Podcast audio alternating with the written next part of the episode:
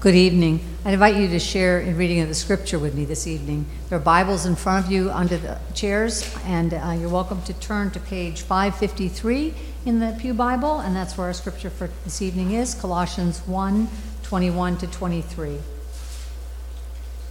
Once you were alienated from God and were enemies in your minds because of your evil behavior. But now he has reconciled you by Christ's physical body through death to present you holy in his sight, without blemish and free from accusation, if you continue in your faith, established and firm, not moved from the hope held out in the gospel. This is the gospel that you heard, and that has been proclaimed to every creature under heaven, and of which I, Paul, have become a servant.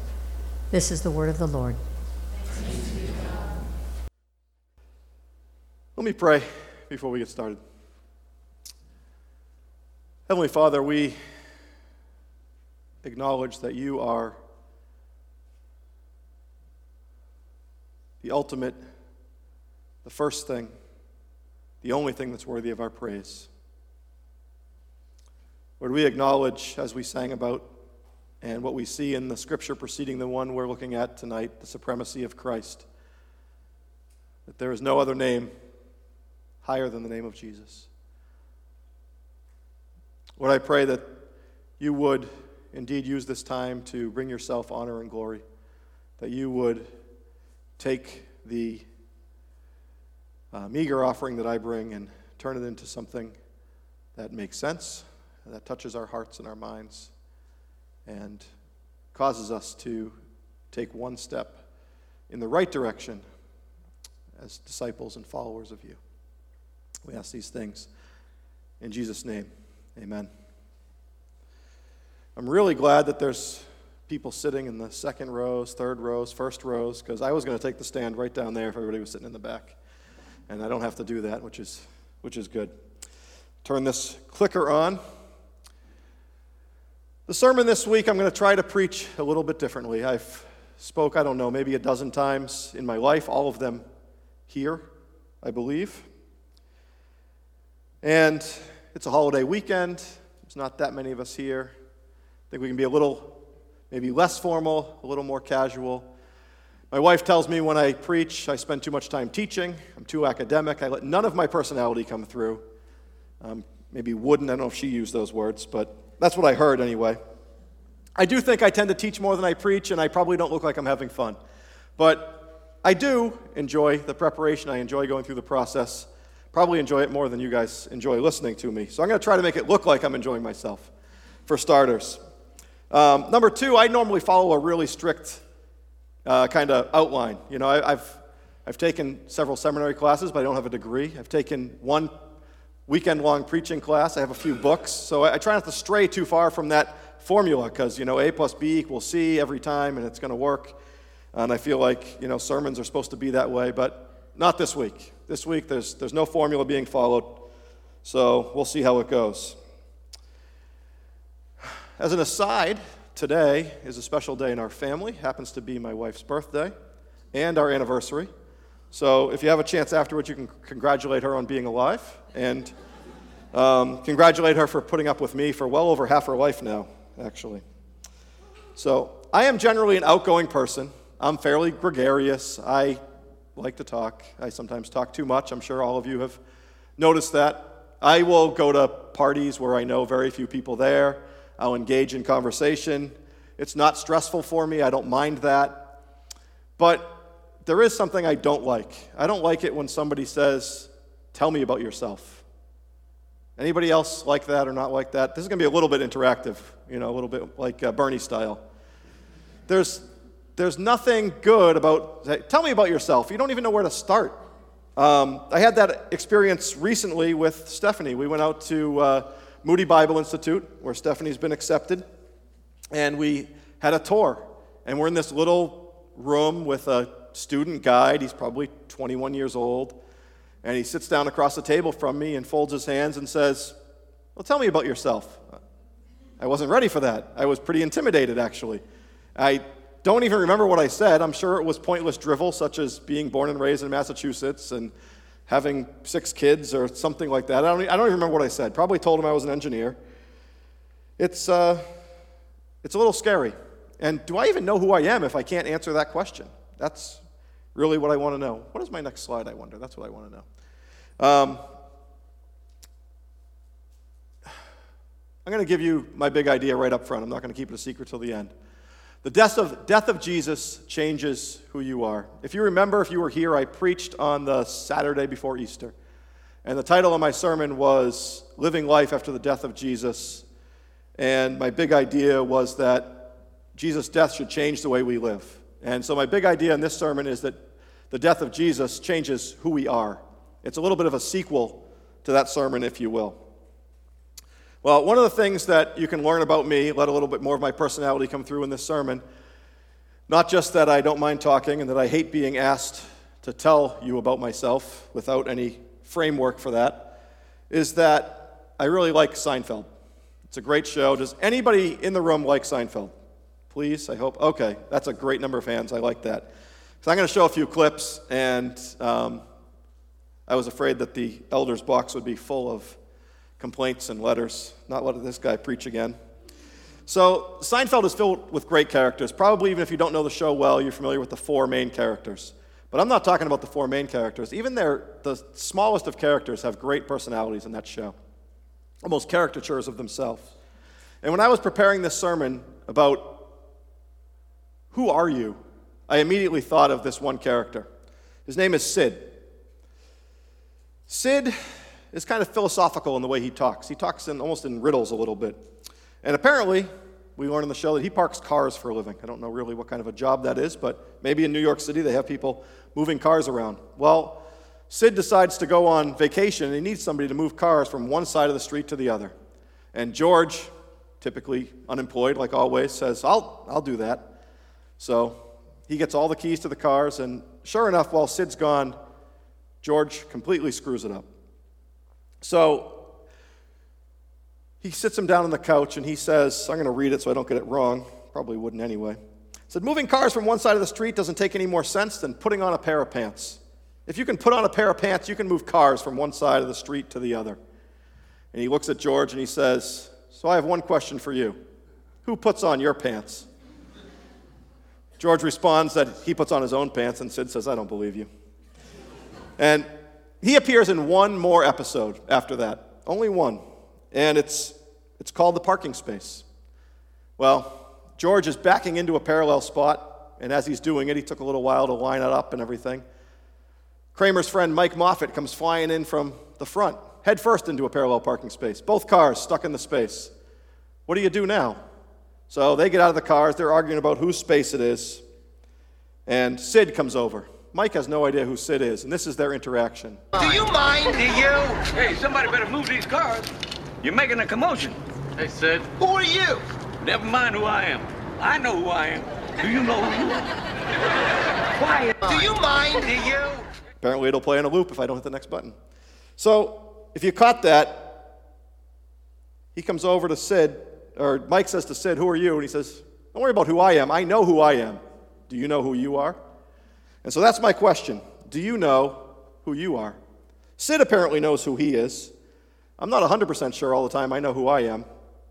And the only thing worse than being asked to tell you about tell someone about yourself is when that happens not one-on-one but in a group setting. Has anyone been in a group setting where you're sitting in a circle and they say we're going to go around the room and we're each going to tell something about ourselves? Mary, everybody, right? It is the worst. What generally happens in that situation? Anybody? Nobody wants to guess? Awkward and boring things. What I always remember is the first person that goes, everybody else just follows what they said. Right? If the first person tells you where they're from and what their favorite dessert is, so does everybody else, generally. It's, it's terrible. I've never been happy with my answers in those settings, except for one time.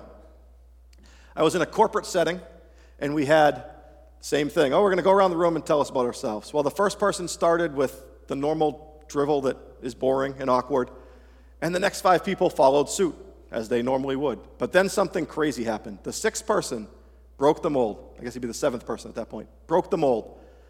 he started talking about his childhood like he was laying on a couch in a therapist off- office. It was amazing. And he obviously had really this strong identity in what he felt was his rag to riches story, rags to riches story. He was a vice president where I worked. He had, you know, he had made it by every sense of the, the word, but he had grown up poor, according to him. He said that he ate chili and American chop suey for dinner. He packed saltines for a snack at school, and they weren't even name brand. He wore hand me down clothes, and he went on and on. Well, I had the good fortune of going next. And you know this story? No. So I, I kind of did my best job to get really sad. And I said, You guys are all going to have to give me a few minutes. I just found out I grew up poor. And everybody laughed at this guy's expense, so it wasn't my most gracious moment, but it was the first time I was ever satisfied with my answer, going around in a circle, telling somebody about myself, and I told them nothing about myself. I didn't follow the first six people, I didn't follow that guy. It was great. It moved on to the next person after a good laugh, and nobody ever asked me where I was from or how many kids I had or where I went to college or any of that stuff. It was amazing. Identity is an interesting thing, I think. How do you define yourself? What defines you? What is your identity? What gives you your identity? Do you know who you are? Well, I've noticed Facebook allows people these days to write something underneath their name. And people use it as a way to describe themselves, to give themselves some identity beyond their name. Um, I've read a lot of them this week. I've read many of the ones in this room, if you have one. Some of them are great. Some of them are very thoughtful. Some of them are funny. Excuse me. Some of them are very serious. Um, but it's interesting to see how people choose to identify themselves when they have maybe 50 characters to do so. I think it's really common when I look through those to see people say that they are um, a wife, a mother, um, you know. A lot of people, if they're Christians, put on there that they're a follower of Christ or uh, a man of faith or something like that. That's great. It tells somebody a little bit about yourself. Um, forget for a minute how we define ourselves. How do we find, define the people around us? When somebody asks you about somebody, how do you define them? How do you describe somebody to somebody else? I knew I was going to need some water to get through this. I could feel it. If you look on Facebook for how we describe other people, I don't think the story is very good. And if you look on Twitter, it's even worse. I'm not on Instagram or Snapchat, so I'm not sure what's going on there.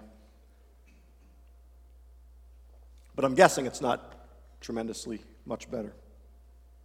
So, how do we define ourselves? How do we define other people? I think sometimes the best we can do is figure out what we don't want to be. And I'm going to throw in another gratuitous Seinfeld clip. I Oh, guess things change. I went the wrong one. I am off my place. I have to go to clip three for that. We're out of order. Oh no. I'm just going to go right to it because that'll this be easier. pirate trend that she's come up with, Jerry. This this is going to be the new look for the '90s. You're going to be the first pirate. But I don't want to be a pirate. You look like a cowboy, huh? I don't want to be a cowboy. Yes, yes, you're like Switzerland. I don't want to be Switzerland. This pirate. All right, so we see Jerry is pretty clear on some of the things he doesn't want to be. I'm not 100% sure after watching 100 plus episodes of that show exactly what he does want to be. He seems pretty non committal about most things other than telling jokes. And I think sometimes for us it's the same. We know what we don't want to be, but sometimes we have trouble grabbing on to what we actually want to be in life, what we want to be known for, what we want our identity to be. So, what are some of the ways we identify ourselves? Come on, throw it out there. What are some of the ways we identify ourselves? Jobs, yes. Absolutely, that's a great one. What is our occupation? It could be a stay at home mother, a doctor, a lawyer, an electrician, maybe a pastor, an author, an engineer, a carpenter, an accountant, a roofer. And these last two, a comedian, or a cashier? Lead into this clip. I guess things changed for me on Tuesday night. Tuesday night? What happened Tuesday night? I saw your act. My act? What, what, what does that have to do with anything? Well, to be honest, it it just didn't make it for me. It's just so much fluff. I can't believe this. So, so what are you saying? You didn't like my act? So that's it? I can't be with someone if I don't respect what they do. You're a cashier. So, how true is that? I mean, we, divide our, we dif- divide ourselves oftentimes by what we do, and we have a certain level of respect or not for other occupations. I think, I'm not going to go too deeply into it, but we've seen it white collar versus blue collar, or um, whatever the case may be, you know, master's degree versus didn't go to college. We define ourselves that way. What are some of the other ways we define ourselves? Family. Yep, absolutely. How many kids we have, whether we're married or not. Family. Yep.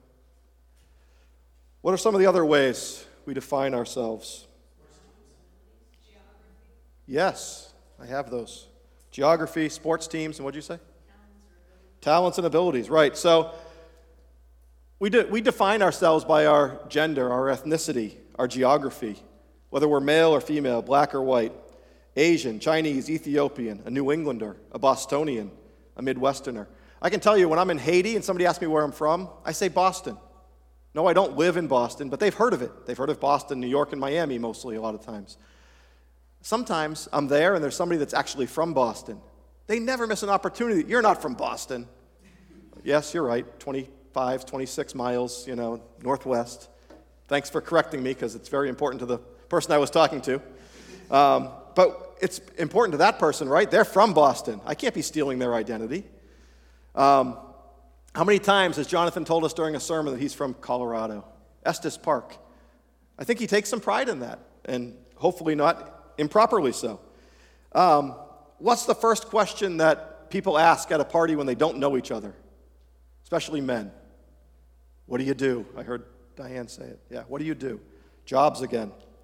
Um, social status, we talked about that. Rich, poor, smart, athletic, attractive, creative, musical, tall, short, skinny, married, fat, single, young, old. Our hobbies hiking, biking, woodworking, reading, knitting, running, writing, CrossFit. when we know someone a little better, what topics do we move on to that define us and often divide us? Politics is a big one, right? Republican, Democrat, progressive, liberal, conservative.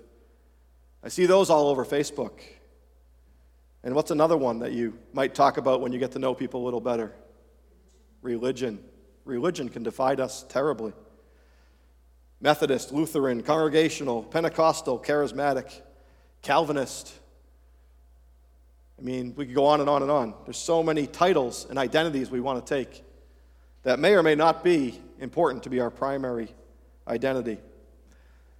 In Acts chapter 9, I think there's probably the only story I know in the Bible that talks about specifically somebody asking, Who are you?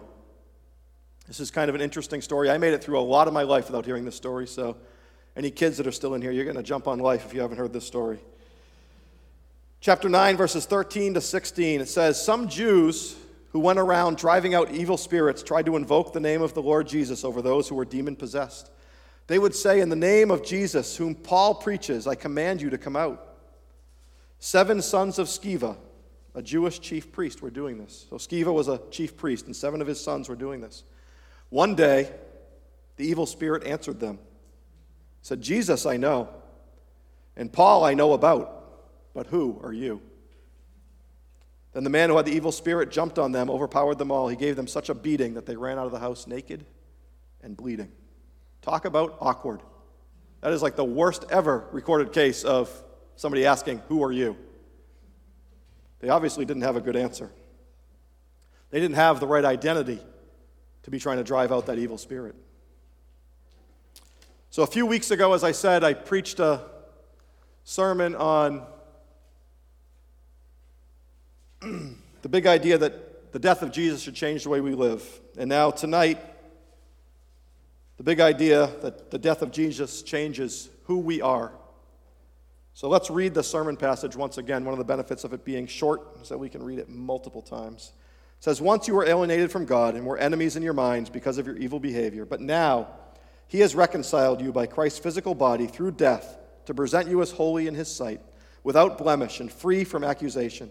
If you continue in your faith, established and firm, and do not move from the hope held out in the gospel, this is the gospel that you heard and has been proclaimed to every creature under heaven, and of which I, Paul, have become a servant. So, this is not the only place that this message is preached or written by Paul.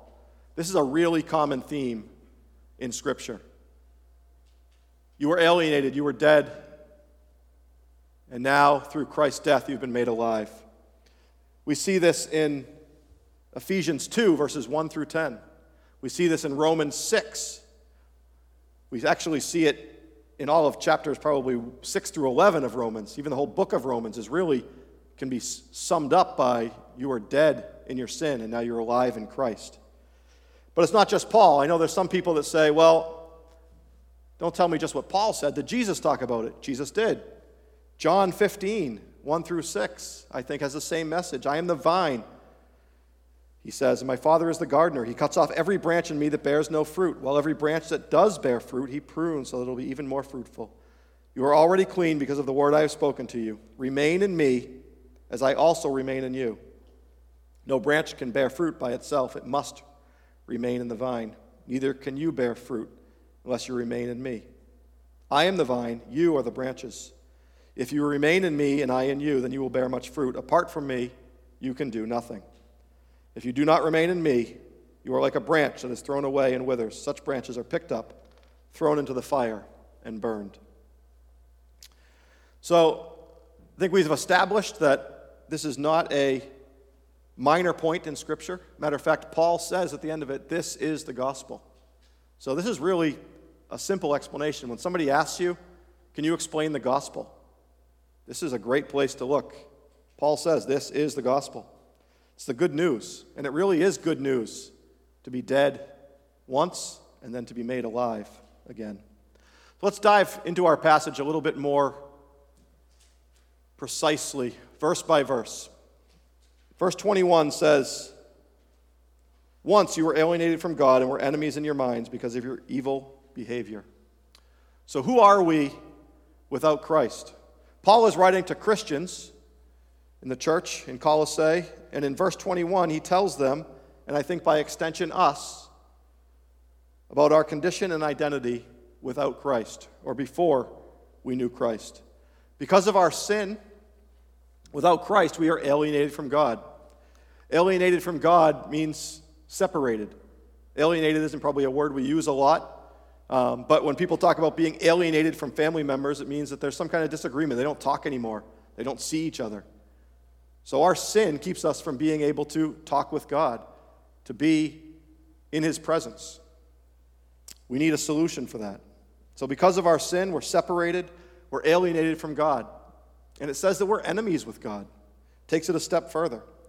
As I talked about Easter weekend, sin can be defined as rebellion towards God. And God cannot be in the presence of sin. So sin then is what separates us. And apart from God, who of us can live? So it really isn't as complicated as it might seem. Look at what happened with Adam and Eve. Before the fall, we see evidence that they were communing in the garden with God. After the fall, they're banished from the garden, they're separated. Without Christ, the Bible says that we're lost. It says that we're without hope. As Jesus said in John 15, apart from him, we can do nothing.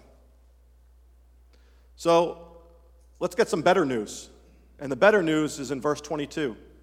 In verse 22, it says, but now he has reconciled you by Christ's physical body through death to present you holy in his sight, without blemish, and free from accusation. In Christ, we are made holy. It's the first thing it says. That's a big word, one that we don't use a lot outside of God. And there's good reason for that, because the Bible tells us that God alone is holy. But I think we make it to be maybe a little bit more mystical than it is when it talks about us being made holy. In 1 Peter chapter 1 verse 16, there's familiar words because they're quoted from Levitic, uh, Leviticus where they appear 3 times. Be holy because I am holy. This is really common. Every Christian has probably heard those words. Even a lot of non Christians have probably heard those words. And I think for me growing up, I always heard those words be holy because I am holy. And I thought, how can I do that? You know, this is this seems very works based. I'm going to do my best to be holy, but I know I'm going to fail. It sounds like a command be holy, be holy. But I actually learned in the last year or two that our translation of this, it's accurate, but it's probably not great for us because when we hear be something in English, at least in our culture, we immediately think somebody is telling us to do something, that this is something we need to do. And I don't think when you look back at the, the Greek and the Hebrew that that's really the way the original audience would have understand what was being said, either in Leviticus when they were reading that or when they were reading 1 Peter. Because what it really means is that you are holy. I've been reading the Lexham English Bible a lot because it's a, it's a translation that tries to be very literal. It's not a great translation for just reading straight through, but it can really be helpful. And it translates the Old Testament, Testament occurrences not as be holy because I am holy, but you shall be holy because I am holy. Doesn't fully clear it up, but you can see a little bit of what is going on there. It's really talking about almost a future tense in that sense. And then in 1 Peter, it really kind of takes that future tense. And the Lexham English Bible says, You will be holy because I am holy. In order to dwell with God, to be in his presence, we need to be holy. You can't be unholy and be in God's presence.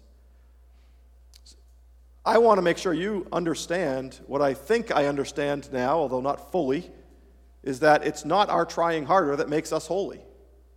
It is Jesus and his blood that makes us holy. It's God saying, You are holy, that makes us holy. It's his decision to look on Jesus and not us that makes us holy. It also says that we're without blemish. I think we know what that means, but you know, for me, I love cars. And when a car gets a blemish, it loses its, it's, a lot of its value. People don't want a car with a big dent on the hood or a big scratch down the side that somebody ran their key along. It's, the car loses a lot of value. You can't sell it, it can drive just fine, but somehow it loses a lot of its value because it's blemished. Well, we're blemished. Sin blemishes us. But God, He sees us without blemish. He sees us as He sees Christ. And lastly, free from accusation. I think this is a huge one. Um, anybody ever heard that a nickname for Satan is the, the accuser or the great accuser. It actually says in Revelation 12, 10 and 11, one of the places this name comes from, says, Then I heard a loud voice in heaven say, Now have come the salvation and the power of the kingdom of our God and the authority of his Messiah. For the accuser of our brothers and sisters, who accuses them before our God day and night, has been hurled down. They triumphed over him by the blood of the Lamb and the word of their testimony. So, this is showing us that Satan is constantly accusing us before God. He's, but he doesn't stop there. He actually accuses us to us. I think we like to believe the accusations of Satan or the people around us. Do you ever hear inside your head that God can't love you because you did whatever, fill in the blank?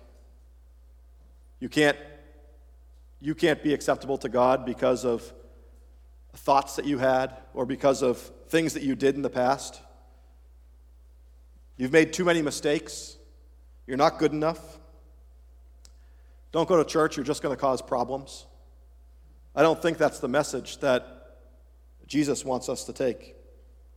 The Bible talks a lot about being set free. And honestly, like we sing a song on the worship team that says, It is for freedom you have been set free. It's a, it's a quote from Scripture. It's, it's not wrong, but I sometimes have trouble understanding it. The Bible talks a lot about being set free. And I know we're, we're free from the bondage of sin, but not really. I still sin. So I'm not free. I think this passage helps me more than almost any other understand what freedom I have. I'm free from accusation. I don't have to listen to the accusations of Satan. God doesn't listen to them because he, he looks at me, he sees Christ. So, how can I work? Can I train my mind to not let my identity be shaped by what Satan says about me? Well, one of the other things you can learn about me in this sermon as I try to let you guys have a, see a little bit more of my personality. I love listening to Christian music. It's probably one of the reasons why I volunteer as the worship leader because I, I really enjoy it. And I think there's huge benefit, at least for me. I think there might be benefit for you, and probably some of you do this. Um, and I didn't understand it when I was 18 as much as I do today. Um, and I listen to almost entirely Christian music, not because I'm telling you that secular music is, is sinful. I loved classic rock growing up, I still know the songs. Um, but it's not as beneficial. When we fill our minds over and over with the truth of Scripture being sung, and there's something about songs, you remember them. I can remember the words to a song so much easier than I can remember a Bible verse. Memorized a Bible verse three years ago. Do I remember it now? Maybe, with some help, maybe not. But a song I heard 20 years ago, if it comes on, I can sing along with it. I can recall it when something comes to mind. My kids will tell you, my wife will tell you. I sing nonstop at home sometimes. They, I make up my own songs too, but a lot of times they're real songs that they've never heard, and they don't believe me. But I believe that Christian music is really powerful in that. And I actually have three more clips I'm going to play, and they're not Seinfeld clips. They're portions of uh, music videos. Two of them have lyrics so that you can read along. The other one, I couldn't get a lyric video, couldn't find one. Uh, I'm not going to play the whole song. Each clip is going to be a minute or two. I don't know if you know these songs. If you don't, that's great. I'm really happy to introduce you to the songs. If you do, I hope you like them. Um, but when Satan is accusing us of these things, there are lots of ways that we can encourage ourselves. And one of the ways would be this song.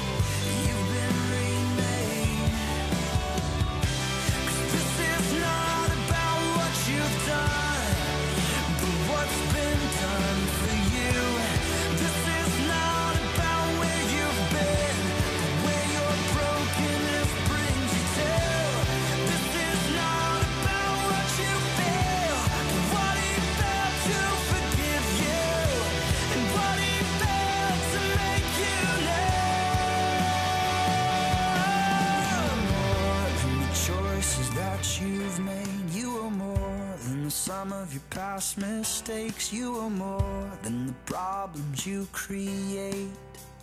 You've been remade.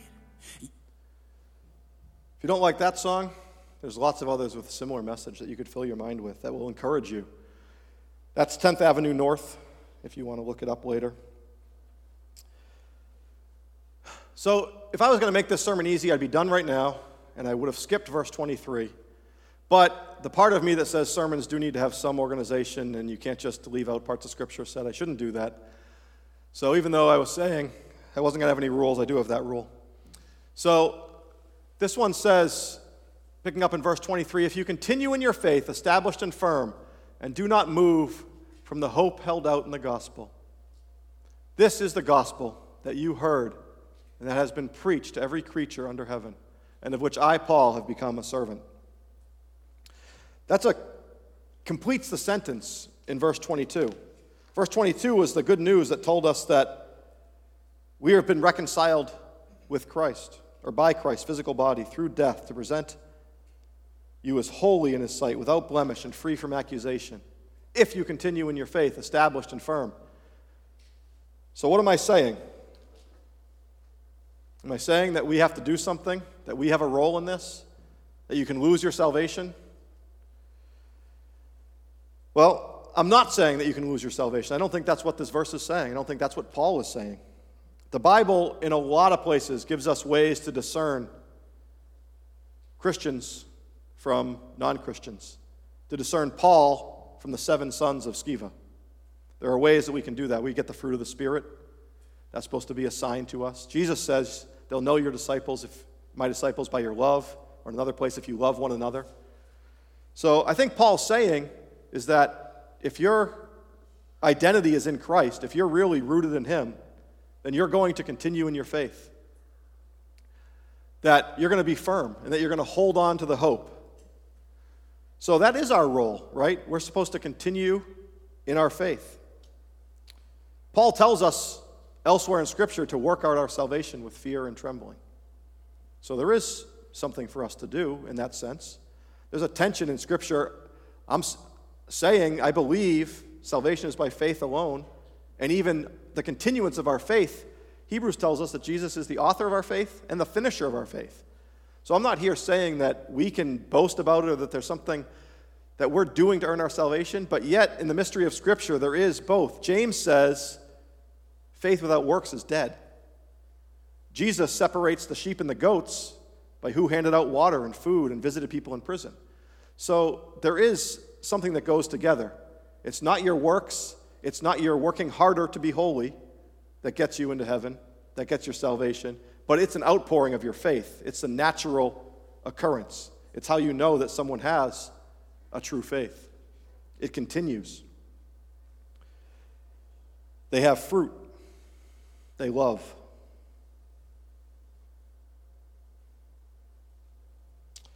Paul also says in verse 23 that this is the gospel. He says, This is the gospel that you heard and has been proclaimed. This is the good news. And if this is the way we present the gospel to those around us, I think it really is good news. You were dead, you can be alive in Christ. Maybe we don't want to say dead, that might throw them off a little bit. But it truly is good news when it's presented this way. We can share the gospel with those around us. We can share the gospel with our friends at school, with our coworkers, by encouraging them to trade their identity in things that are temporary, things that don't matter, things that are fleeting for an identity in Christ that can't be taken from them. See, the death of Jesus changes who we are.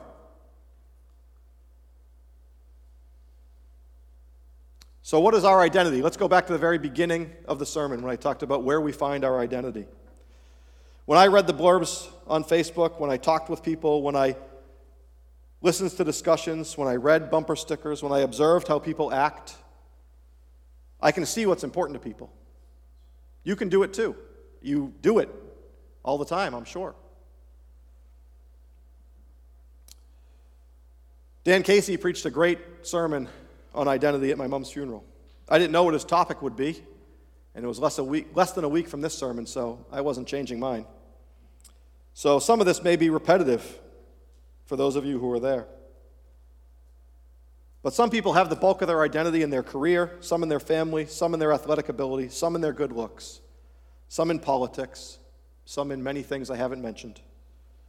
But what happens to those people when they lose their job, lose their family, grow old, and are no longer athletic or beautiful? When their candidate loses the next election, they're lost. They don't know who they are. I think in the American brand of Christianity, we put a lot of emphasis on family. And family is good, but family is not God. It's a gift from God. You know, a week and a half ago, my mom passed away.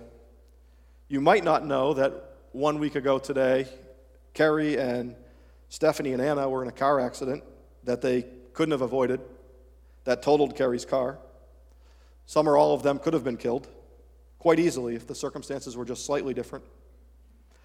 Most of you, I'm sure, don't know that just a few days after that, just a few days ago, uh, Mubashir was hit by a car while riding his bike home from the cemetery, putting flowers on his grandmother's grave. If a car was traveling east on King Street at that moment, Mubashir's accident would have ended up completely differently. If our identity is in Christ, we're free to live knowing that we are a beloved child of the King, the King of the universe, and nothing we can do can change that if our identity is rooted in Christ.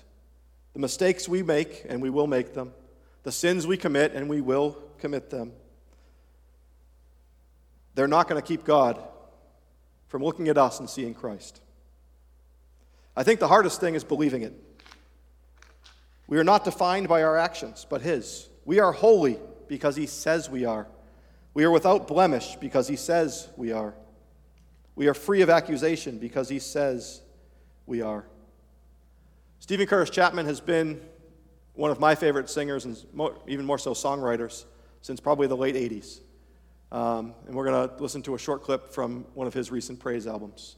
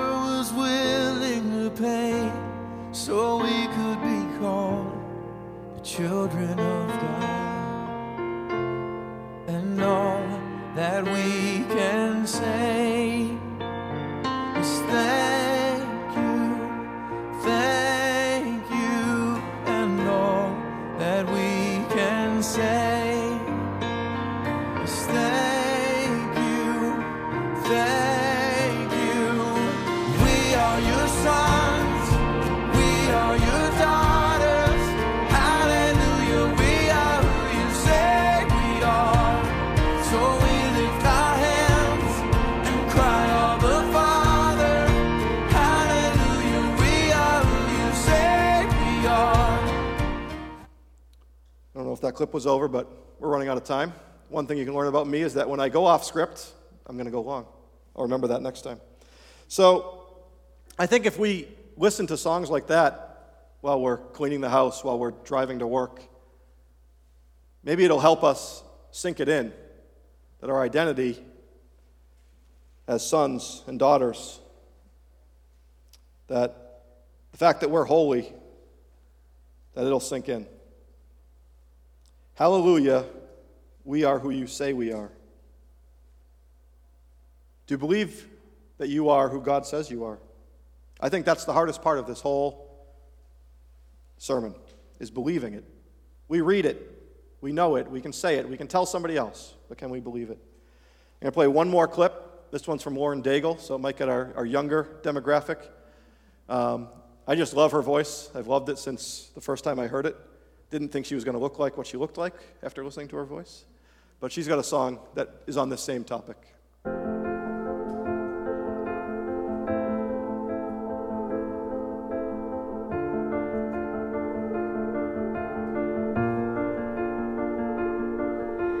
I keep fighting voices in my mind that say I'm not enough.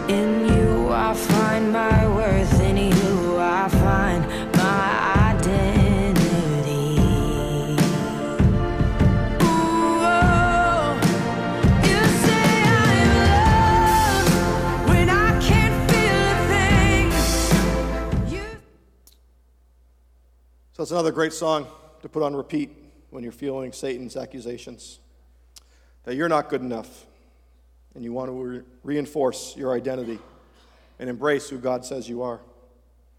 Had to get to that second verse where she actually said that he's her identity. So, in closing, please don't think that I think I'm better than any of you at this, but I want to encourage us to think about what people would conclude about our identity based on our conversations, our Facebook posts, our bumper stickers, how we spend our time, where we spend our money. What would an independent auditor decide your identity is? How can we infuse our lives with conversations, Facebook posts, and other things that will not only tell of our identity in Christ, but point others to Him as well? Can we come across as a sinner saved by grace and so thankful for it, rather than a Christian who looks down on the world? I have a lot of thoughts on this. If anybody wants to open up discussions another time. Since my sermon on Easter weekend, I start and finished, started and finished Love Does by Bob Goff.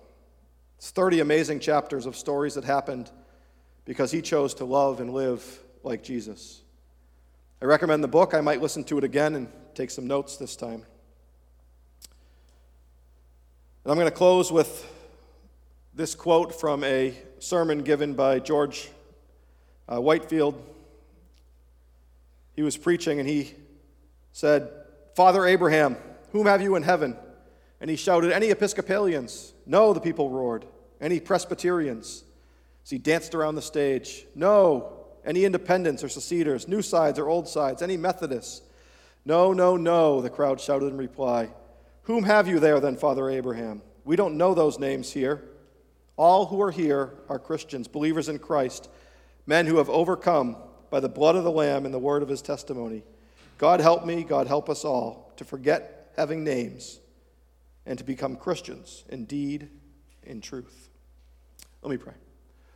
Father, we thank you for this message and we pray that it was from you and not from me, Lord. I pray that you would help us to find our identity in you and to find ways to share that with the world in ways that make a difference and turn people onto you and not off. Lord, we pray for the offering that gets taken, that you would take it, that you would use it, that you would multiply it, Lord. And we thank you for your grace in our lives. We thank you that when you look on us, you see Jesus. Amen.